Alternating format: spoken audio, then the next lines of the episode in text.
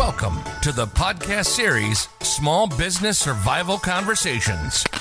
Through our weekly conversations, we hope to provide you with strategies and insights, knowledge and expertise to enlighten you as you work to build and grow your business. Here are your hosts, Anna Steinfest and Dr. Michael Troyer.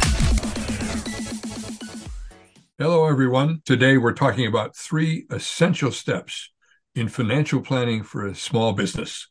Now, I'm Michael, and you're going to hear Anna. In case you can't tell the difference, Anna, why is this important, these essential steps? A financial plan is a crucial tool that can help small business owners anticipate and manage their finances very effectively. Now, for our listeners, we have to make sure that uh, we mention this is different than the financial statements they're looking every day because the financial statements are predicting the past performance but right now we want to talk about how do you project your income? What is what will be your outflows for the next coming months? Let's say you know for one month quarter half a year a year. It is extremely important to do that. And michael i will go back to you. Let's share with our listeners some steps. One of these, you ought to decide what time frame you want to use. Let's say it's six months. So you want to ask yourself, how many items, how many products can I sell in the next six months? That's my first projection. And that's based on your current price, let's say. So you, you're estimating, you're predicting. And then how much income will I make from that based on that projection? And how much will I have in cash to carry me forward into the second six months. Those are three important projections we need to make. Now we know that can change a little bit. What if um, my expenses for some of my supplies increased? Then I might have to increase my price. Now I have to have a different projection. So if, if my expenses go up 10%, now what would I project for sales? What would I project for income and cash flow? So we're developing two, maybe three projections forward for six months, saying this is where I expect to end up. That's very important. How might we use that when we've done those projections? Once you do your projections, that will determine also your pricing.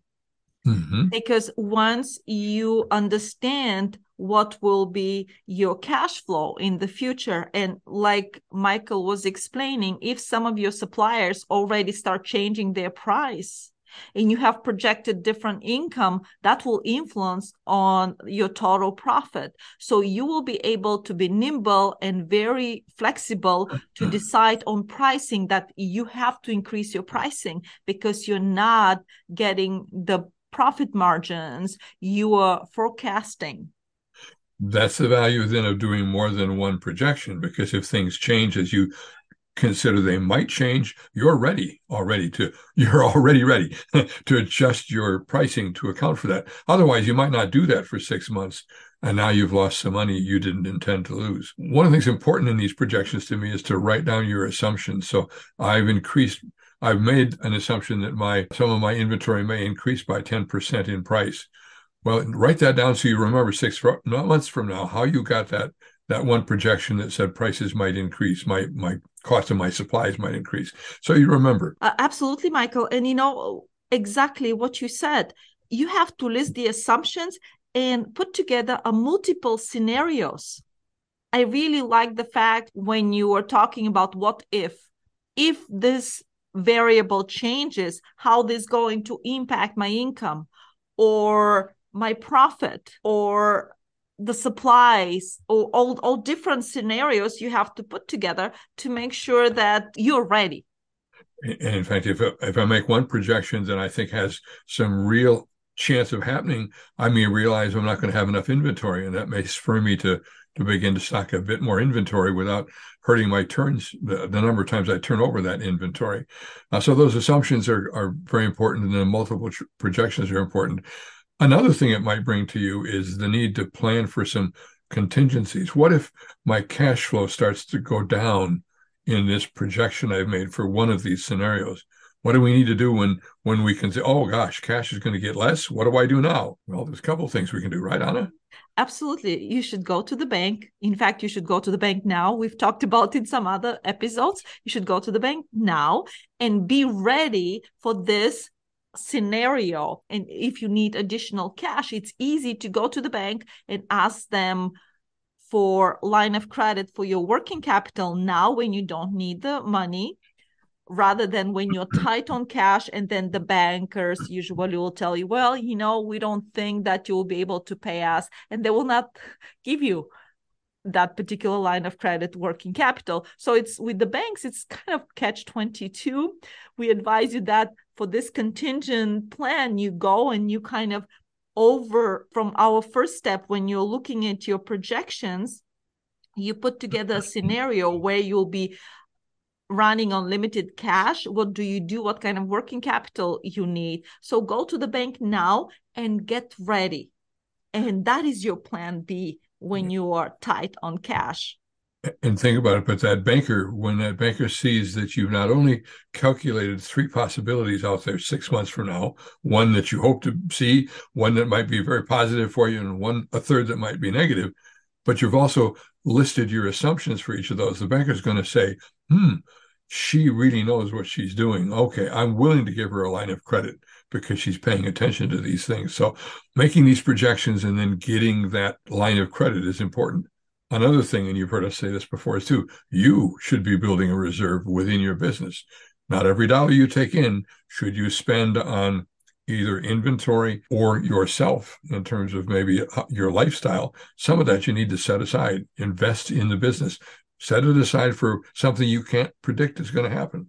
So those are two contingencies line of credit and that reserve in the reserve, I just wanted to add for some of our listeners when they're wondering how much. Mm. Usually, we recommend that you have between three to six months reserve savings to make sure that if you hit a snag, it carries you.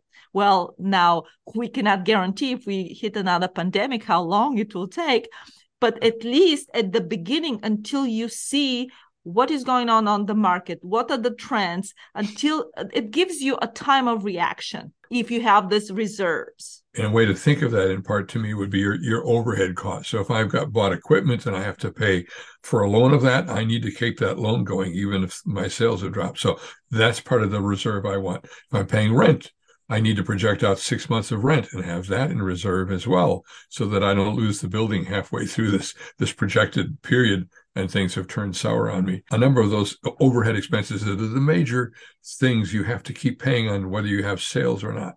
Uh, absolutely. And, and in some cases, you have to know exactly what is your say, sales cycle. How long does it take for you to manufacture product until you get the money from your customers? This is extremely, extremely important because if you know your cycle, like right now, there is a lot of suppliers who are increasing their prices and a lot of the small business owners are extremely upset with that fact because they cannot react fast enough for the end price because they're already in the middle of manufacturing their product already when the prices of the parts are changing. So it will take some time. So you need this cushion, you need this reserves. Another point that you make me think of right away on it also is some of you have seasonal businesses. So doing these projections reminds you that, so let's say November, December are really bad months for your type of business. So you have to have that reserve and that line of credit to get through November and December and come out into January ready to go. Now, all right, we've we've done our projections, we've planned for our contingencies. One step left here, essential step. We need to learn to monitor what we're what we've done with these projections. What's what will you think about that, Anna? Throughout the year, you have to compare your actual mm. results with your projections to make sure that you stay on target. Or if you see that you deviate, you have to adjust. Yeah. So this is very, very important step. You have to learn, therefore, how you're making those projections and what your assumptions are, and how do you how do you modify those uh, assumptions so that you get a little closer to what actually happened with your projections. So you want to keep getting better at this. Anna and I are saying you ought to do this on a regular basis every six months or every month if it's important, whatever the time frame might be. But you need to get better at this. So you have to take this time. The other thing is to look at your variances. So let's say I projected sales, I projected a, a 10% increase and I only got a 5% increase why was why did that variance occur? Can I learn to understand both why it happened and how do I adjust the next time I make a projection so I don't miss it by that much. Before I ask Michael to recap our steps, I would like you to remember a financial plan can act as an early warning system for your business. It will help you plan for cash flow dips or identifying some financial needs and monitor your finances effectively. So, Michael, can you recap for us? Develop develop projections. One that's kind of the way things are going now one of things really got better and one of what if something happened and it got worse? So develop multiple projections plan for contingencies get that line of credit in place and start building a reserve. And third learn to monitor and adjust your projections every time period so you get better and better at this. And you know why your variances have occurred and you're learning how to think ahead about your financial state those are your three essential steps. Thank you, everyone. You've been listening to the Small Business Survival Conversation podcast. Make sure to like, rate, and review the show. And don't forget to join us next week for another episode. In the meantime, hook up with us on our Facebook group at Small Business Survival Tools and Tips. Till next time, thank you for listening.